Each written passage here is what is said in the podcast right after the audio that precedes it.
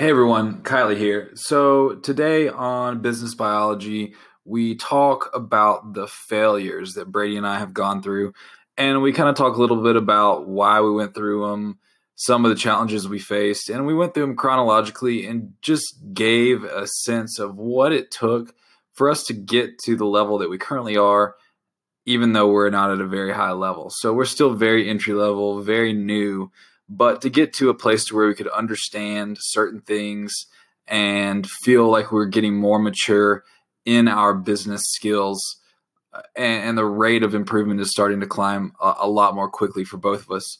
Um, so that's kind of what we go through and we, we tell everybody uh, and we share our experience and we let we let you know uh, you know what it took for us to kind of find our groove in business and um, hopefully some of y'all can understand that it's not a quick process and it's something that everyone will uh, generally go through. And so maybe some encouragement and and find uh, some good stuff in this episode. Uh, one last thing is that we now are have a have a twitter. Uh, it is biz bio podcast b-i-z-b-i-o podcast. And uh, if you want to look us up there and shoot us some questions if you have any. Uh, we would love to have some interaction with people who listen to the podcast and we'll move on from there. So thanks I need to be from the microphone. That's fine. That's fine. Yeah, right there. But it's funny, like you said, the patience and conviction from Warren Buffett thing, because that's how I invest. I've, I've, I don't look at a lot of like performance metrics. I don't look at a lot of um, like eh, financial statements. I don't look at a lot of stuff like that. What I do is like I pay attention to a lot of the external things, like how often am I going to McDonald's? And how long is the line there? And why is this not replicated across the country? I feel like it's gotten busier. So I'm going to start thinking about McDonald's. And then after I get a couple of affirmations, I'm going to buy McDonald's stock. Like after like I hear something about it in the news that's positive, or after like I talk to somebody and they have the same feelings as me, that's whenever I buy McDonald's, like stock. Okay. That and I've been doing that for a couple of years now. And and the reason I'm thinking about that is because I've been thinking that about Costco Okay. And you just mentioned Costco. Okay. Like, and that's an affirmation. And I've been thinking about Berkshire Hathaway because okay. they have like those B or C class shares, uh-huh. not like the eighteen thousand yeah. dollars shares. Yeah, I have some B with Berkshire. And and that's what I've and like I've been thinking about it. It's just been on my mind. Yeah. And so I'm just like I start hearing more and more good things about it. I start like you know like you're mentioning things like just kind of around, and that's when I think you know what I think I'll just buy some. Uh-huh. Because what am I going? What is all right? Analyze the financials. Yeah, that's really good. Don't get me wrong. That there's a whole there's a lot to that. But at this stage of my investing, like I'm small peanuts, and like I want to just kind of like feel good about that investment. Yeah, you want to be in, most important. I want to be in. Yeah. yeah. and it just needs to kind of be a natural thing. But that's the way I've done it uh, right. for the past couple of years. Other than like in my personal portfolio, yeah, I'll just kind of slowly like I hear something like I should buy some of that like it just kind of feels right sometimes. Right. You know, and so that's whenever I do, and I never yeah. buy much, but that's the way I've been doing it for the past couple of years. And I feel like that's just right in line with what Warren Buffett was even saying there, you know, like yeah. patience and conviction. Uh-huh. And that's that's it. Yeah, I think buying for one, I think just buying big companies, you know, which fall under you know, uh, Buffett's category of having a moat typically. Uh-huh. You know, uh-huh. it's more or less a big company. It's not that, you know, like for Coke, it's the recipe. Sure. You know, but more or less, it's the powerhouses. Yeah. Yeah. yeah. Um, well, and that's what you kind of have to to find a moat. And, you know, and the other thing I've never really understood, and maybe because I've, I haven't thought about it at a deep enough level, but whenever he talks about the moat in like some of the videos, he talks about See's candy and See's Candy has a moat because if you buy your girlfriend See's Candy and like you get a kiss, then like you're gonna go buy back and buy more See's Candy. And like I get that, but I don't understand. I don't understand that's, the moat. That's not very. Yeah, that's not much of a. I mean, I think a lot of Buffett stuff too. You kind of got to really read into it. You got to like, read into like, it. Like, like one of his big things is you got to have good managers. Uh-huh. Well, of course, you know, but what yeah. he's really saying, you got to have managers that are compensated the right way, not compensated according to the stock price of the other trying to sell. You know, yeah. all these little things that are really signs of not good management. But when you hear it, you're like, uh, okay. Yeah. you know, I mean, yeah. Uh, and maybe it's more obvious just because we've kind of been there a little bit, whereas other people who are listening may not have been there. Like, listen yeah. to what he's saying. Like, it may be, I mean, it's kind of duh, though. I, I just think there's it's a lot deeper, and that's an easy way for him to talk about things businessy. that kind of move him, you know, kind of move him forward. I, am I'm, I'm sure he has a deeper understanding of what that means and what he's actually purveying to the the common people. But it's a uh, it's kind of one of those things that I just haven't understood. Although a lot of his advice is it's very practical. It's very practical. Yeah. A lot of things he talks about. Yeah, I haven't uh, bought a lot of stock really at all um, in the last you know year, especially. Mm-hmm. Uh, but you know, I do. I like to look at big companies. Mm-hmm. Um, just it makes you feel comfortable. Mm-hmm. Um, and so I'd rather typically have a big company that you know isn't returning as much right. a small company that's going to perhaps be more impacted. There's more reliant on bigger companies. Yeah. Um, but yeah, I, there's a few rules I like. You know, um, without going into too much detail, but you know, low debt and mm-hmm. you know, good multiple, and historically that company's you know not at it, one of its higher points. Yeah, because typically there's there's enough opportunities that you don't have to do that. Yeah, um, but mm-hmm. but I think just I think aside from all that, I think just kind of always being in and on big companies, regard regardless, you know, of what is going on in that company. Um, isn't necessarily a bad thing. I mean, that's that's what index funding is, and yeah. Buffett touts index funding. Yeah, especially for somebody who can't be active, you know. Yeah, exactly, and especially for somebody that's managing private equity as well. Right. You know, stocks is a diversification that you know you're really not looking at the same way. Regardless, it's not going to give you a big return. Mm-hmm. You know, you're not. You know, it, compared to private equity, you're. I mean, you're getting dimes on the dollar. You are, yeah, um, yeah. So four or five percent, so you can hope for it.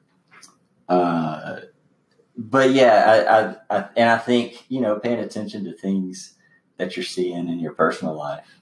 You know, like you said, the line is getting longer at McDonald's. You know, uh-huh. and it, it's good to to be in companies that you just feel good about. Like mm-hmm. I was suggesting uh, a company to my uh, dad. Um, you know, we were kind of talking about him getting into making some personal picks. Uh-huh. And uh, one company I suggested was Lear. Not uh-huh. that necessarily it's the best company to invest in, but it's not bad. You know, they don't have bad right. numbers, and it's it's decent. And mm-hmm. he likes it. He'll keep up with it. He'll read. He'll be interested in reading the earnings report. Yeah. Or the core. You know the. Uh, uh, the shareholders meeting. You know, yeah. he'll be interested in hearing what's going on. Yeah, like yeah. he know he already knows all about Lear and what kind of engines they have in their planes because he's uh-huh. a plane freak. Yeah, he knows all about their company already. So, and you know, I suggested to Allison. Now, I don't, I don't necessarily like this pick either, but it's actually not bad. Like their numbers aren't bad, and that's QVC. And I told uh-huh. Allison, I said that would be something that you pays attention. would be uh-huh. maybe interested in. You yeah, know, like it would. So I think there's, I think it's healthy to have a stock that you just feel good about, that you're just motivated to get some of. And, you know, I don't necessarily think it's good to not buy when it's high either. That can keep yeah. you from not buying. That can turn, that can quickly turn into timing. Yeah. You know, if you're not uh-huh. careful, which is always dangerous. Right. Um, but, uh, and, but yeah, at times I don't have, I've definitely made picks where it's not the numbers that are making me, you know, I like numbers, but it's not the price point that's making me yeah. so excited. I might be buying a little high, but I'm comfortable because I know over, I know when it goes down, I'll just buy more. Yeah. And that's really what I'm waiting on. You yeah. know, that, that's really what I'm waiting on. And, uh, I mean, and, and I have other places to put my money other than, than, than stocks yeah. where it's passive. Yeah. Yeah. You know? So it, I'm not, I'm not necessarily, you know, I'm still fighting inflation, but I'm not, you know, uh, and I and I do have stocks. sure, yeah. yeah. Uh, but I typically keep a few. Now I don't keep many stocks. I keep a few just to where I can. You know, right now I feel like I have a lot, and I have six. Just to be, I got a lot more than six. I need, I'm uh, trimming mine down. Is what but. But uh, I like having a few because it keeps me, you know, more interested in what they're what they're doing. That's probably too few. I'm not suggesting six by any means. That's yeah. just more you know, I, I that's just more my style. But um, see, I, I, need to get mine a little bit trimmed trimmed down just because I'm kind of impulsive. Like I said with my picks, like sometimes if it seems like a good thing, then I'll just buy a little bit. I won't it's much. important to note that guys like us can get away with having less than ten Whereas if you don't know anything about finance, you need to have a You need to be You need an index fund. You That's what an you need. fund, yeah. if, if you're looking at stocks and you're interested in stocks, you have no idea about stocks, and you want to get started, Just go buy an index fund. go yeah, go get a part. What what what would be the easiest thing to start? Would it be Robinhood? Is that kind of the most user friendly thing to start off? Probably, yeah. There's a bunch of them, but uh, if you wanted to buy your own stocks, yeah, I'd probably go with Robinhood. You can do it all Yeah. online. I mean, that's what I use. Robinhood. You can do it on your phone. Yeah, that's what Uh, I use. You can download the app right now, Robinhood. And because the only reason to to use a brokerage that you have to pay per trade is for the advanced analytics software. That's the only reason You. Don't need to you don't think need it. about that. You don't even need it unless you're day trading. You, You which don't you don't need need to be doing. You don't need to be doing. it. Yeah, I mean, if you, unless you know what you're doing, you don't need to go try and day trade. I mean, that takes years of like watching the market to even have an inkling of an idea of what to do there. And so, like, that's not for everybody. By any And that's not the person we're talking to. That's not the right person we're We're talking talking to. The person doesn't have any stocks exactly. right now. This second. we're Yeah, you download Robinhood, you get you get in, you know, you finish that and you, you buy Spy or you or you buy something like that, like the like some sort of ETF. And let, let's clarify what an index fund is. Is like the S and P 500 is an index. Exactly. And it's Um, made up of a bunch of different companies and it's like more or less an average of their stock price. And, and, and I mean, it, it, it fluctuates according to the average fluctuation of all of the companies in that kind of bucket. And so you're more diversified by because there's a bunch of big companies and if all of them had a good day, then the stock the index goes up. If all of them had a bad day, it goes down. If they had a mediocre day, some up, some down, then the index doesn't move much. Yeah. So your point is you are likely going to be right in line with the market. You're going to be making a little bit, like the market always is. You're not going to clean up, but you're going to be safe and over the long haul.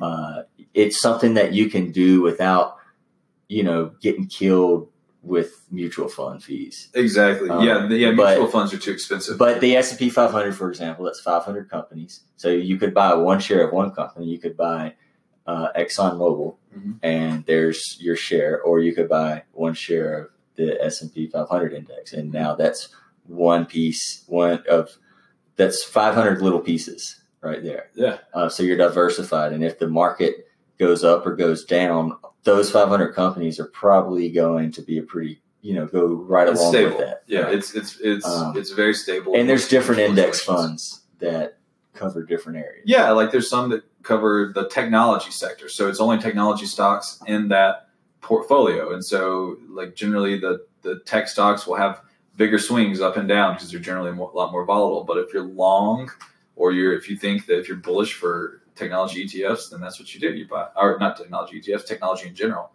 Get a technology ETF. You know, that's I did that. I've had good return on that over the past couple of years just because I saw it kind of starting to snowball. And I'm saying, well, I'll buy a little bit, you know? I mean, you could buy just one Apple and you would probably have higher returns out of buying one Apple share than one technology ETF share, but you could have bigger losses too. And so, I mean, it's always risk reward. At the end of the day, it's always risk reward. So this is a good way to segue into our failures Uh, yeah, because Yeah. stocks kind of got us going in some sense. they, Um, that was kind of the turning point, right? Yeah. That was the turning point.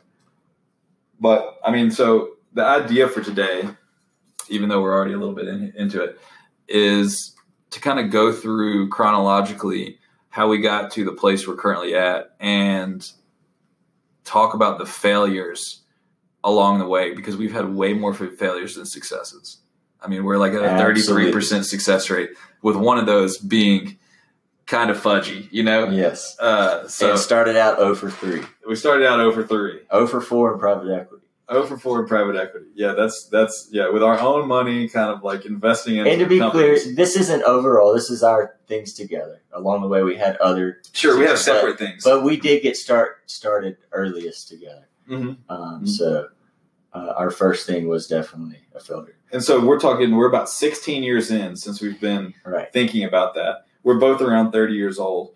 And the thing is, is uh, like, so we started this really young. I mean, we're talking 14, 15 years old is whenever we started thinking about entrepreneurship, business. We may have shared that before. Just dreaming, Just dreaming, talking, yeah. sharing what we've read. Um, you know, every time we were hanging out with our friends, uh, you know, there was big groups. We'd find ourselves off talking about business. Just and they would be they would get tired of us talking about business. yeah.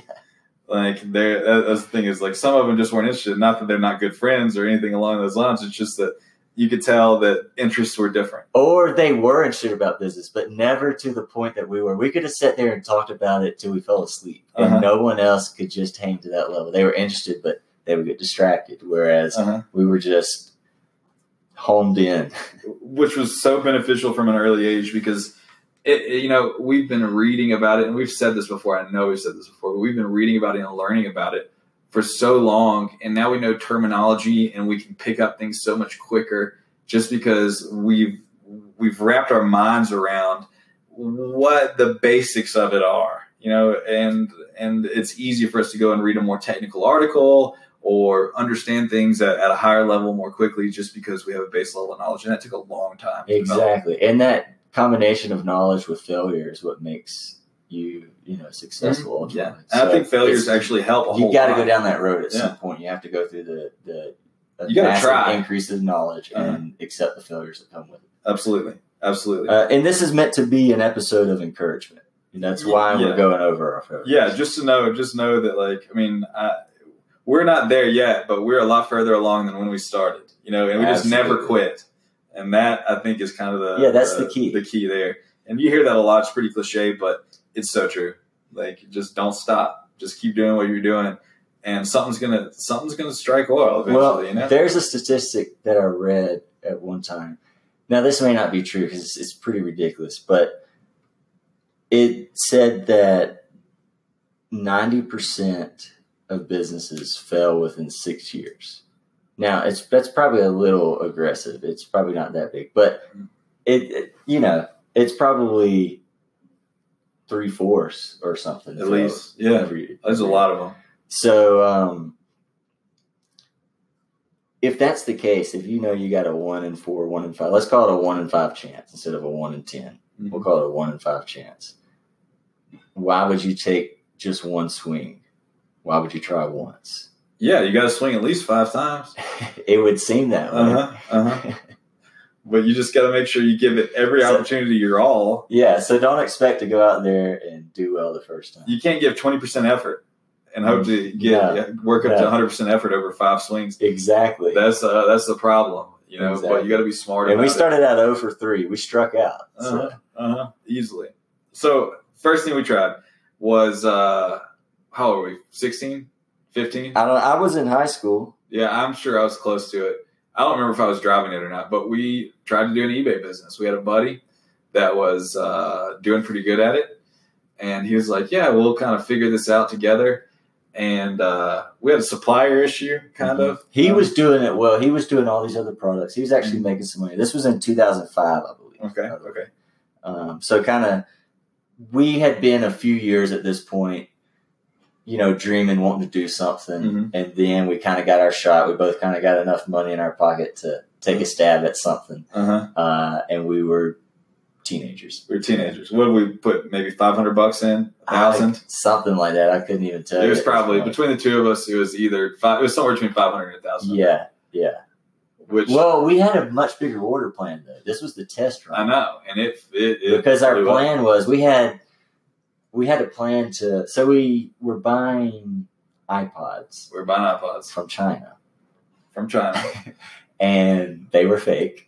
Which we didn't realize. We, we, did not know that when we ordered them. We didn't know they were fake iPods. We just thought we were getting an awesome deal awesome iPods. But when they came in, the packaging was terrible, and there was no English on the iPod. Yeah, we had to look. We had to get real iPods and like translate. Yeah, uh-huh. go to the language. it was in Mandarin. Everything's in Mandarin. Uh, I still have that fake iPod. Oh yeah, uh-huh. yeah. I have one of them. I had I I found one when I was moving from my townhouse to Ruderbrook. Oh, that's fun. And uh, I gave it to Patrick. It was in the box, wrapped up and everything. Uh huh. My, so mine's still back back home, but it's uh you know, we quickly realized that, that wasn't something we're going to be able to sell. Good sell. thing. Hey, we were smart though. We did a test run uh-huh. before making a, a big order, uh-huh. but we did lose some money there. It was probably five hundred bucks. I bet. I think yeah. we ordered four or five of them. Yeah, or something like that. You know, we were going to, which was a lot to me at that. Oh, time. Oh yeah, we were 15, 16, 17 years Yeah. old. We didn't have any money. We didn't have. We didn't want to be losing two hundred fifty bucks. for sure. definitely not. But worth the Um, shot. But, so that was that kept us. That failure haunted us till 2010. yeah, realistically, we were- were like, man, I don't want to lose any more money. Well, you know, we went we at, we went to college. Mhm. You know, we did all that, and we never. You know, we were still interested, but uh, I think we just weren't. We just didn't have the drive or or the confidence, perhaps. Yeah, it might have shaken our confidence a little bit too. Um, I think we kind of had a little taste to realize how tough something was because it wasn't as simple as we just made. I mean, we sat around, we thought about this, we Yeah. worked up the courage to order it. We had, you know, a little plan in place, and ultimately it failed. And I don't think that's necessarily just what kept us from it, but it had to play some sort of factor. I, I'm I sure mean, it was did. five years later until we tried something else, Right, which Right. failed, which right. which didn't really get off the It ground. never got off the ground. We, but it did. We spent some time on We it. spent some time on it. and We opened our LLC. Then that was Yeah, but that was a turning point for us. That was a turning point. At least we had a company open. Yeah, Um, and we were going to do some consulting that we ended up backing out of. Um, so, not necessarily a failure because we never started it, yeah, but it was a failure to not get it going, put time into it, and not get rewarded for that. Um, and that was in 2010. But then that LLC sat there for four years until 2014 right. without any moves. Um, now I say that along the way we were contributing to it. Well, So that's the main whole point. this whole time we were putting money into this account every Mhm. month. Yeah. you know. Yeah. Uh, so we were doing that for years. How much did we put into that? We I don't know. I we wouldn't put- say it on here anyway. That's true. But That's true. But it, it was. It, it started off not being much. it's, oh yeah. Initially it Yeah, wasn't much, yeah. but it started to grow. It started to grow because we were just thinking that that we're going to want this money to be in an account that we are not invested in personally.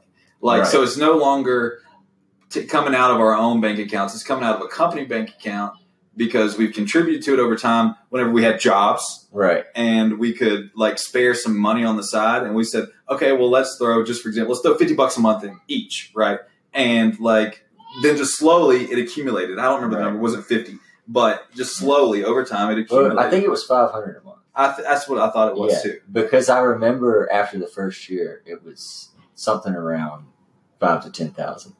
you know you're right you're right yeah we Um, and we it helps It, it, helped. a It got us difference. going. It got Yes, us going. And then we started kind of increasing our contributions. I remember I set like um, in our payroll system, I set another account to shave off a certain percentage of my check, and it just went to there. I'd forget about it. right Um, Right. And we were doing that for a while. we were And then in 2014, um, which was four years after we opened our LLC, we had another idea. Um, And the company was called Dip Armor. It Mhm. was, we won't go into it, but you can plasti dip. oh it's a huge vehicle. thing now i bet most people know about it now cool. Yeah. Well, this We- was the beginning of that trend okay, well, we were going to open a garage doing that, and we got the garage, Uh-huh. got set up to do it, uh-huh. and then we did a car two or three Well, no, no, we did practice cars. We did That's what I mean. Yeah, we did practice. We didn't actually open our doors, and we got an opportunity to get out of the lease, we realized and we took it. We were kind of at that point starting to realize maybe we don't want to do this. Like hmm. we couldn't see the long term value in this business fundamentally. it was hard to be super profitable. Yeah, That's what we began to realize. And the thing is, is within a year or two, it was us and two or three other shops in town, maybe that were doing it. And within a year, year and a half, all the other ones were closed too. It's like you can't, you couldn't be super profitable in it.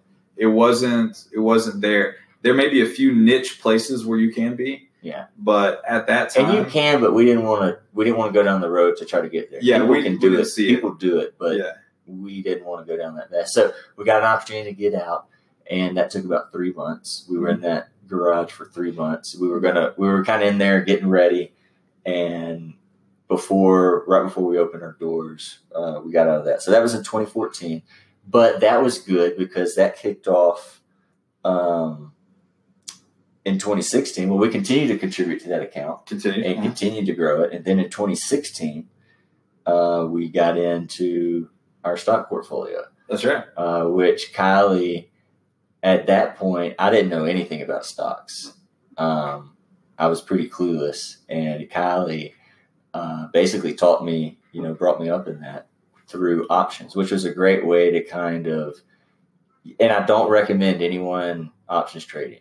Um, and we also know how to use options with long term positions. You know, we want to, we can use options in a way, you know, we'll sell a put on a stock that we want anyway. So when mm-hmm. we get stuck with that stock, we're not stuck with it. Whereas a trader would consider stuck with it and be trying to sell a call right when it goes back. Warren Buffett uses that same strategy. Yeah, yeah, he uses that same strategy. Yeah, you're using but, it as, as, a tool. But as a as a early getting investor, don't worry about options. Will confuse you. Well, like, I will say it helped me because. But you also had somebody into, that you could like yeah. we could sit in a whiteboard with, right? Yeah. And if you can know somebody that's proficient in finance and stocks and options, then yeah, learning options early will help you understand stocks a lot.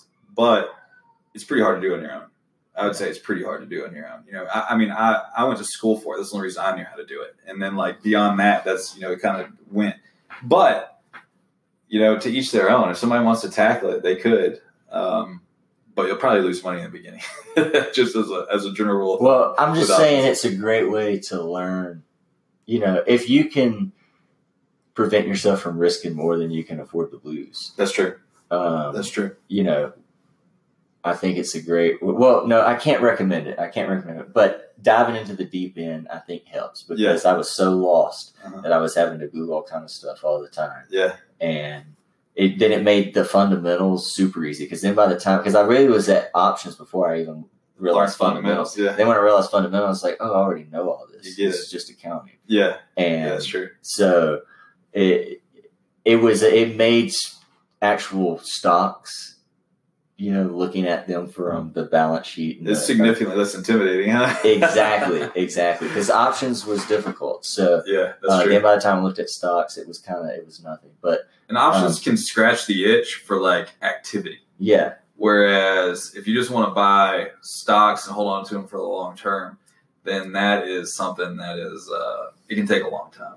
But options scratch the itch because you kind of have to be active with them. But that that's what started our stock portfolio, right? Is is at that point we just kind of started doing a little investing, not active, but we talked about at least once a week, right? And um, did well, we were meeting. We were meeting once a week. Yeah, yeah. And we kind of started playing with it, and that was our first profitable venture. Yeah, yeah. I mean, uh, in all reality, and I think this is where stocks. You know, I don't want to. Definitely don't want to suggest people do options and lose money they can't afford to lose or wouldn't enjoy losing. You know, right? And we went in with an attitude of if we lost, oh well. Well, it's because we contributed to the company over the course of a couple of years and we had money to lose. And, yeah, we had money to lose, and we weren't risking it all. No, per yeah, bet, not even close. And so, we were looking at it as a bet. Yeah, that's the way we are looking at it, and um, that was that. We had enough foresight early on to to kind of give ourselves this buffer when times were good, mm-hmm. and it allowed us to play. And you know, it kind of created. Honestly, we kind of got in and got out. we got in and got out. We thought, hey, the get we got in, and then once we made some money, we thought, you know, maybe this isn't the way to make money right now. Uh, which I'm sure we'll get back in at some point. So we've kind of played with that. It's still going for us, um, but we've kind of played with that over time. But the good thing with stocks is it really got us. It gave us some motivation. We had a little bit of success. Yeah, it got us working together around a business. Right. Right. Um, Formally, and, and ultimately, that kind of really kicked things back off again. So it gave us something to think about. Mm-hmm. And it was easy to start because, you know, we already had the money there. We already had it sit. So yeah. I think the first step, if you're looking to get something going with a friend or a partner, open an account. Go to the bank, open an account, and start putting money in. Start putting Start money. put dedicate. Just open it in your yeah. names. A joint right. account with both your names. You don't have to be an LLC. And have part of your check go to it. You know, mm-hmm. shave off ten percent or something, and have it go to that. Our original account was in our names. Yeah. When we started it, we didn't even start it in an LLC we started a joint account between the two of us and started putting money in it, whatever we could afford per month between the two of us. You know, that was a that that is the best way to start. I mean, I'm convinced. Find somebody that you could be a partner with and contribute, and that shows a lot if they'll contribute for as long as you'll contribute. Right. Each put a hundred dollars in because Yeah. that's all you need to get going to summer. I mean, open an account with two hundred dollars. Yeah, That's each- all you and need. then each put whatever you can afford. If one guy can afford fifty a month, and the other guy, can afford a hundred a month, do fifty a month. Don't stretch somebody thin as a result of it. You know, find the Right. common Right. ground Exactly. Don't And- don't do that. and like before you start it, and then don't think about it. Go keep going to work and know that you're building something in the background because you're going to have the money to start your business. And remember, we would go years without any progress. We'd go years. I mean, We'd win a couple. At this point, we're talking about 2016. This is just a couple years This is ago. six years Yeah. after we started um, the original account. Six years. I mean, but we always knew it was there. That that was the turning point for us. Is whenever we made that initial jump, and it's like it's an easy way to dip your toe into business. All right, so you're not doing any sort of operations. You're not doing much of a business whatsoever, but you're you, you're you're fueling your entrepreneurial fire in the future. You're investing in your future self by giving a, yourself a play fund to get started with. You know, Right. um, it's not easy. It's not easy. Now, I don't want to confuse listeners into thinking that, you know, it's just been since 2016 that we've had success. This, no, we've had other companies going a long way. This is just, again, our, pers- this is our, between the two of us, yes, our personal partnership. right? Um, but uh, and which further proves how difficult it is. We were already successful entrepreneurs. Right. It just, Um, it just, but together we just had our failures. Exactly. We just had our failures. Exactly. So I mean, that's just something. And To, it doesn't matter that if you know if you've if you you've started your first company and it's been a success, it doesn't mean the next one will be. Because I kind of right. got in that position, That's right.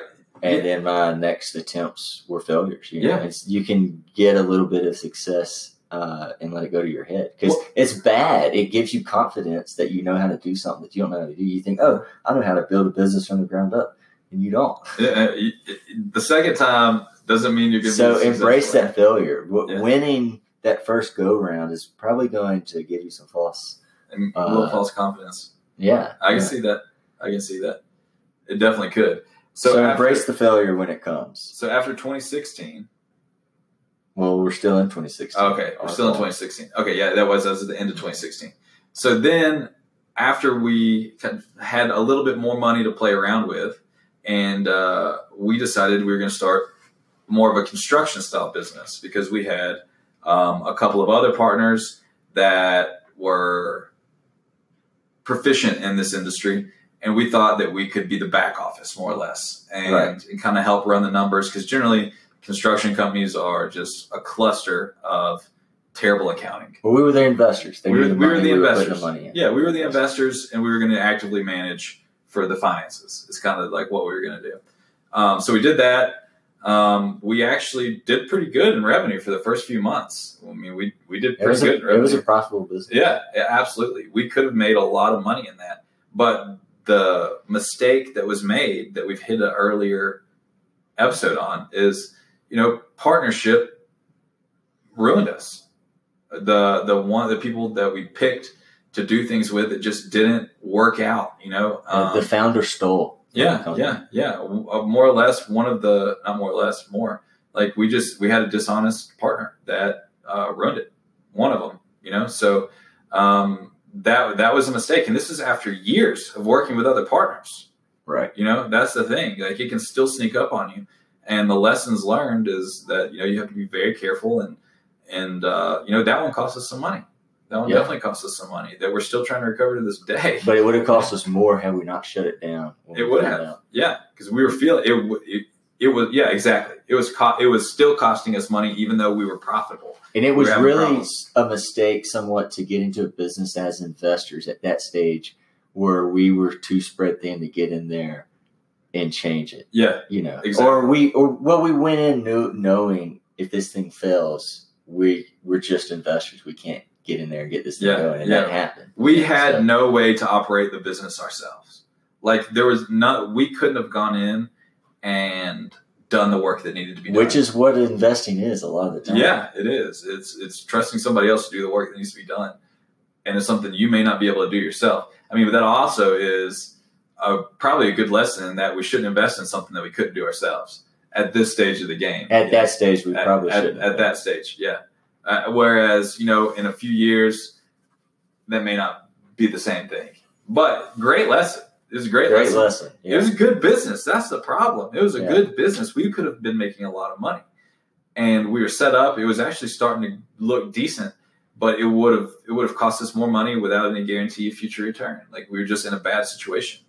Um, You want to spend a few minutes and talk about kind of how we uncover that because I think there's a small lesson in that. There, yeah, Uh, yeah, absolutely. The so the way we we found, yeah, we, once we we started getting suspicious. Brady and I were was we were in the books a lot. We were in the books. I mean, that's where we lived, right? We just started to see things that uh, appeared suspicious, and they started getting worse. Right? They started. It, it started seeming like things would be Well, there were a lot of purchases and all the like.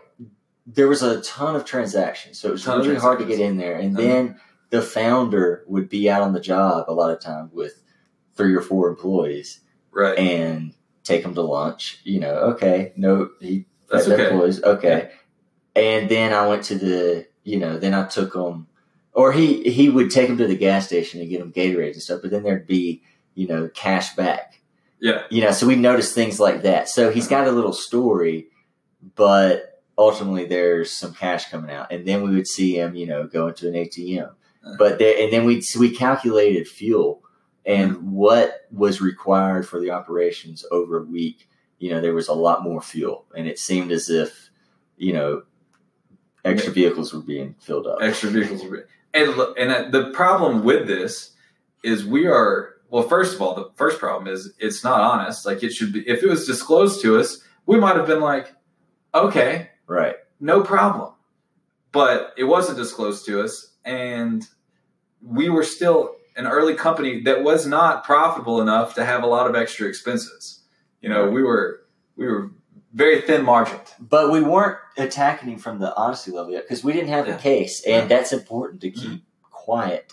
Don't don't say something on day one right because ultimately, had he known that we were kind of on him from the little things, he would have never he would have covered his tracks a lot better, and we wouldn't have found this out found it. until we'd been a couple years into this business, and then it Yeah. would have cost us a lot of money. yeah that's right Um, so we kept quiet. We kind of started getting suspicious, let a few things concern us, but didn't say anything. Uh-huh. Um, and he started getting comfortable. Mm-hmm. Mm-hmm. He did. He did. And then beyond that, we started compiling our case. We started adding things up. We started watching things a little closer, and they, you know, they got a little bit.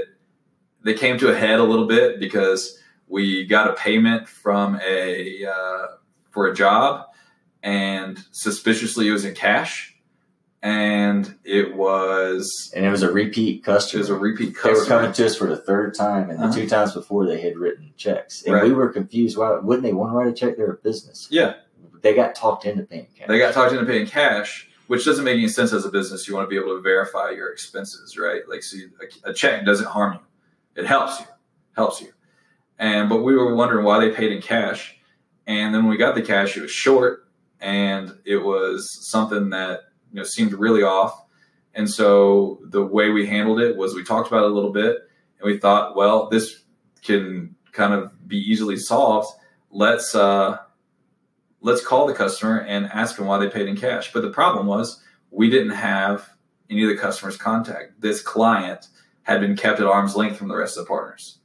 And so we said, well, let's ask the the suspicious partner why if we can have the phone number so we can call them to ask them about a tax thing or it, it was some receipt. You know, we kind of Yeah, we gave said we need to work with them because this was January. Yeah. And uh, so On we said, yeah, we need to get with them over uh, some tax, right. you know. And so we knew when that came out, when we asked for the number, things would probably go awry, and which they did. That's when everything came clean because you know the the dishonest partner realized that we were onto him. yeah, it took him a day Took him a day. to admit to the uh, by the net within 24 hours he had called the other partner Yeah, and confessed. and confessed. Yeah, and uh, that's he got no points for honesty because he got flushed out. he got flushed out. And he, yeah. he basically just stole money on the job. You know, he took a, a cash payment and took a portion of it and I took mean, home with him. confessing to partnership when you're caught is too late.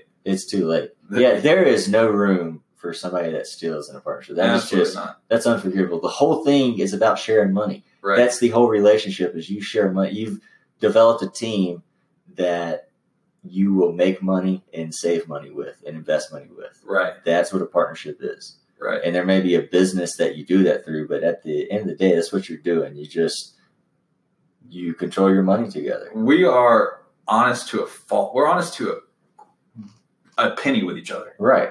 I mean, realistically, we are, and like, not, and like simple little things. For example, the other day I needed two dollars in cash, and I have vending cash in my uh, car.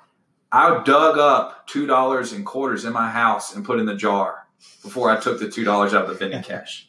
Because I was like, I'm not going to do it. I'm not Right. going to be dishonest. You know, I'm not going to. So before I did it, and like eh, that's unexpected. Right. You know, at the end of the day, that's unexpected because we know that like it's going to be fine. But it's just a principle, Mhm. and if you don't abide by the principles down to the penny, they're worthless because it's going to escalate You over cannot time. have a partner that knowingly takes money for themselves. Like Right. you are you right? that is It's silly. I can't even express how much of a no no that is. Like Mhm. I it I mean, I don't have to explain to anybody. Everybody knows a partner steals, yeah, that's it for them. That's and we had to shut it. it wasn't just it for them, it was it for all of us. Uh, Right. but we did at least get all the asset ownership. We basically got all their equity yeah, and pr- we're able to protect ourselves. but uh, you know, had we been a lot deeper, that would have been much more difficult. It would have been much more difficult. and that's what we talked about. That's why we couldn't have done it. Uh, like, that's why we needed to do it right then. And uh, you know, we still know the model for the business. It may be something we fire back up eventually. It may not be, but it, it's just at the end of the day, that's what had to happen. And that was unfortunate because we were excited about that, Right. and it was good. It was It a good was business. fun. It was fun. It was fun. But that was that was our most recent failure. I mean, so now how long? We're we're, we're on a year and a half or so. Well, years? then in 2017, oh, okay, okay, yeah, we entered into our first due diligence. right, right. So we were looking to acquire a business. Um, in in the past, we had been starting businesses. Basically, uh, this last business was basically a startup. hmm Um, and so we started basically probably from stocks. It probably is what got us in more the acquisition mindset. Uh-huh. But we looked at a laundromat. It had two locations.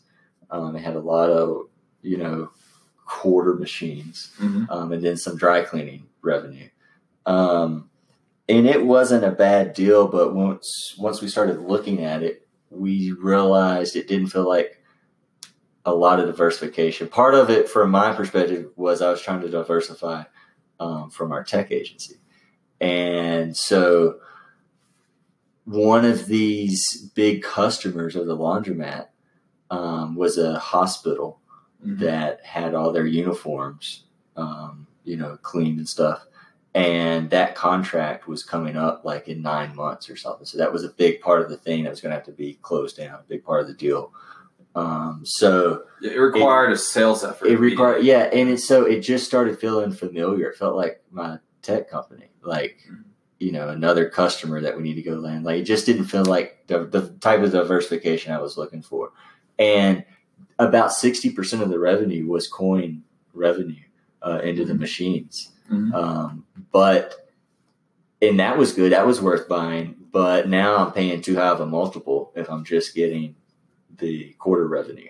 Right. You know. right. Uh, so it just it seemed like such a diversification at first. Hey, let's get a couple of laundromats. They that's way different from this tech company over here. But once we started going through due diligence, um, for me personally, it wasn't any diversification. Um, it was really kind of the same the same type of company in a different form. in a different form. Yeah, Uh, exactly. and so that was a great lesson to learn. And then the following month or following quarter, we pretty soon after we entered into due diligence on a vending machine company. Mhm. And when I say vending machine company, sodas and snacks uh, Right. placed throughout uh, the city. And Spent some time on that one. yeah, we put a lot of effort and energy into it. In fact, I traveled from Twice? Shreveport to Denver twice. Yeah. Yes, during due diligence.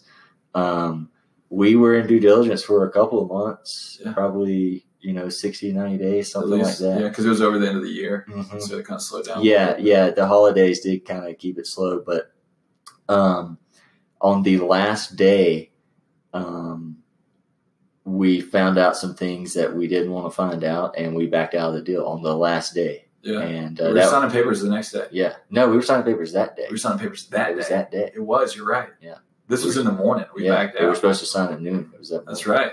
And Um, as a result, what the price went down, right? Like immediately. Immediately, the price. We could have gotten that thing for nothing.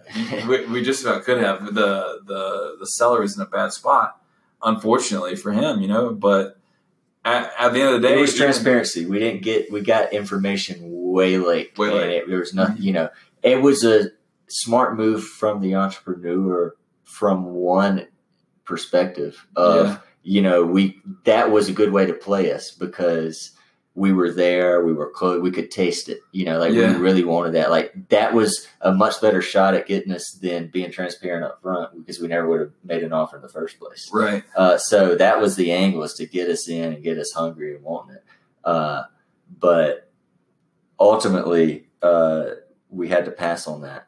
Uh, and now we're at the end of 2017. So this whole time we've had together one success in our stock portfolio, Yeah. and all of our private equity has been a dud. Yeah. you know. Except for the one we're currently on. Uh, yeah. So, and now we're just talking about going through due diligence. Yeah. Uh, but so then we enter into our third due diligence um, Mm-hmm. after that at the beginning of 2018 Mhm. uh, and we were that was I think that was about two months. It wasn't as maybe a month and a half, and uh, it wasn't quite as long as the other. And it was a much cleaner deal. We paid uh, more of a premium, but it was a vending company as well. it's one um, we could get into without any problems. Exactly. So we we we decided, hey, it's better to pay a higher multiple, um, lower our risk, uh, and have a business with clean books. You know, decent operations that we can go in and not have to do a lot of work on day one. Yeah. And uh, I mean, it, it made a big difference for us. And like, and since then, now we've been operating for a while, so we're in we're in good shape, and like we're feeling good, and we feel like the snowball has finally started rolling. Which- exactly. and that's that's kind of the thing is get the snowball rolling and don't make big don't make mistakes along the way. You know, be patient, be convicted, kind of take it back to the beginning, and uh, and eventually it'll it'll kind of your your inter- intervals get closer and closer. Like your big jumps, they go from 16 years to four years to two years to six months, and that's the interval we're at now. Is like every six months or so we're making like deals happen that are more that are better right that's kind of where we're at and but it's taken 16 years to get our interval down to where it currently is 16 years and six ideas. It was the sixth idea that got us working together full time. When I say Right. full time, we work together two or three days a week. right But right you know, it's a, it's a it's a big difference but it's Right. taken that long and i think that was kind of the whole point of going through these is that overnight success is a myth right. it is a myth and i used to believe i used to want i used to want it bad but you realize that it's not that's not how things go. Like it's just a i mean th- there's there are anomalies. There are people who have overnight success. They have people who have two or three years success. I mean look at instagram. The guy who started instagram it was bought in like two years for a billion dollars. That doesn't happen. Right. you know that doesn't happen. Like it's so rare. And people try and i don't know how many times you tried before then. It's just that you know like for most people there is a path you can follow to have entrepreneurial success and it just takes a long time And it's important to note that we were having fun doing all these failures. And if you're Oh, not yeah. if you're not having somewhat, you know, some sort of fun. Now, if your your house is on the line and all that, I, I know it's not going to be as much fun. But you also have to decide what am I willing to lose, Mhm. um, and am I going to go crazy and suicidal if I fall on my face on this first business? right You have to decide, no, I'm not going to. You have to be ready for that failure and be ready to, you know, take a hit uh, with your personal finances, however that may be. But you got to decide that you got to go in as if you're ready to fail. You know, go in saying, okay, I can get another job, do take a second job, pay off, continue to pay my mortgage, you know, whatever else I got, a card note perhaps, right. or you know, whatever, whatever, however your life is going to be immediately impacted from failing. Uh, be ready for that, uh, and don't let it drive you mad. Like, don't sit around feeling sorry for yourself when it happens. Be ready and be strong, and don't impact your friends and family by making them have to pick you up because you're depressed. Yeah, uh, that's that's invasive of your surroundings. And if you're a true entrepreneur, uh, you're going to enjoy continue to work on that, and that's okay to not be. You need to realize that early with not a lot of money, so you can fail small and fail quick, yeah. and realize, hey, I don't want to do this. This isn't for me, and move on. Uh, and that would be smart of you. That's and that's a success in its own right. You realized your path. Uh, so don't, you know, don't go out on a limb. Don't get in with more than you can afford to lose without getting depressed after you lose. Well, don't risk your house on the first business. I mean, right. Uh, that's right. kind of you know like get a little experience under your belt before you risk your house. You can find other ways to be entrepreneurial without risking your house. That's the thing. You can start with a little bit of money and a lot of hustle and that's, a lot of hustle. And that's all. You know, you're gonna have to call people and ask them to pay you. Like that is like there's right. no other way to have a business without getting paid, and you're gonna have to call people and ask them to pay you. You're gonna have to call people and ask them for your business. Like you're gonna have to have conversations that are uncomfortable all the time. That's just part of it. That's part of That's just part of it. So I mean, that's probably a good spot to kind of wrap it up. Let's wrap. That's good. That's a good time. So uh, yeah, until the next time. Later.